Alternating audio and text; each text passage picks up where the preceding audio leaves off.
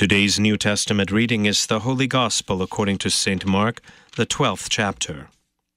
And Jesus began to speak to them in parables. A man planted a vineyard, and put a fence around it, and dug a pit for the winepress, and built a tower, and leased it to tenants, and went into another country. When the season came, he sent a servant to the tenants to get from them some of the fruit of the vineyard. And they took him and beat him and sent him away empty handed. Again he sent to them another servant, and they struck him on the head and treated him shamefully. And he sent another, and him they killed. And so with many others, some they beat, and some they killed. He had still one other, a beloved son. Finally he sent him to them, saying, They will respect my son. But those tenants said to one another, This is the heir. Come, let us kill him, and the inheritance will be ours. And they took him and killed him and threw him out of the vineyard. What will the owner of the vineyard do? He will come and destroy the tenants and give the vineyard to others. Have you not read this scripture? The stone that the builders rejected has become the cornerstone. This was the Lord's doing and it is marvelous in our eyes. And they were seeking to arrest him, but feared the people, for they perceived that he had told the parable against them. So they left him and went away. This is the word of the Lord. For today's meditation on God's Word, we welcome Pastor Kevin Robson, Chief Mission Officer of the Lutheran Church Missouri Synod in St. Louis, Missouri. Tuesday of Holy Week. Drawing near to Jesus are his crucifixion and burial. He speaks a hard parable to a Jerusalem crowd, but there among the audience are his persistent enemies, the religious leaders of Israel, chief priests and elders and scribes. The adversaries are selfish and intoxicated with power and status, and they are grumbling and making evil plans. Whether you're for or against Jesus, his words carry meaning. The vineyard is the Old Testament kingdom of Israel, a people, a theocracy marked by offense, God's law and covenant. The winepress, a place where the fruits of genuine faith would be gathered, concentrated for the enjoyment of all. A tower from which the watchman could see the approach of the long promised Messiah. This vineyard lacks nothing God has planted it, He owns it.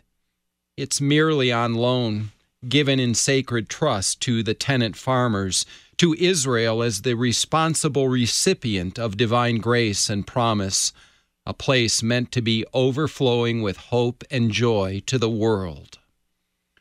Servants are sent by God in the fullness of time in due season to gather in the fruits of faith, repentance, spiritual obedience. God comes seeking faith in his promise, good works that flow out of trust in divine mercy. God expects such fruits. They are his. He is the owner of everything. Instead, what God finds is every form of idolatry and unbelief and sin. And this is where things get uncomfortable in the parable.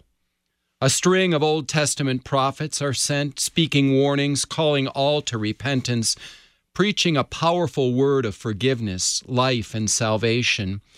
One servant follows upon another. Many, says the text. You and I would have told God to stop at one, to go no further, after seeing the way in which the first was treated. Beaten to a pulp and shown the door empty handed, and it gets worse for the servants who follow, persecuted, mocked, murdered. We cringe at the insane foolishness of God sending one after another. It's like watching the boxer who hits the canvas for a second time in the same round and is getting counted out once again by the referee. We hold our breath and pray that he'll just stay down that he won't get up to get pummeled all over again. The contest is over. It's an embarrassment. Everything appears lost. But the more wicked and rebellious that Israel becomes, the more of these servants the Master sends. Finally, God does the outrageous thing. He has still another. He sends his son, his beloved son. May the, uh, maybe the enemies will turn. As it turns out, some will, but others will not. And yet, D- Jesus does not stop. He loves his enemies. He loves you and me to the end, even in the face of our most horrifying sins and our troubled, terrifying rejection of his the word of God come to us in the flesh, this son, the greatest of those sent by God.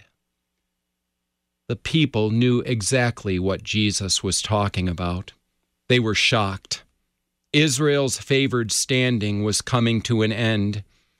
In killing the Lord of life, they would lose everything no more promised land, no more temple, nothing of that which had been theirs by divine promise, all because they rejected the Son's authority and refused to deal with the Lord by faith. You can't have a church without the Christ and his death and resurrection alone for the forgiveness of sins, life, and salvation. You can't have a Christian without the righteousness that comes by faith alone in this crucified and risen Jesus. The architects and builders of Israel thought the Son unfit to be their cornerstone. But that's not the way God sized up his construction project for a fallen humanity. His glory is that while we were yet sinners, Christ died for us while we were yet God's enemies, while we were no better than those murderous tenants in the vineyard, the Son reconciled us to his Father. While we were yet dead in our sins, dead in our old Adam, God made us alive to himself in Christ, buried us with him in his death, raised us to life in his resurrection, seated us with him in glory in the heavenly realm. The rejected Messiah is God's greatest sent into the world. And in him you too are chosen and beloved. Be still. Quit struggling to save yourself. God has already done that for you in Christ. Or as a hymnist once put it, love that found me, wondrous thought, found me when I sought it not. In the name of Jesus, Amen. We thank Pastor Kevin Robson, Chief Mission Officer of the Lutheran Church Missouri Synod in St. Louis, Missouri, for today's meditation on God's Word.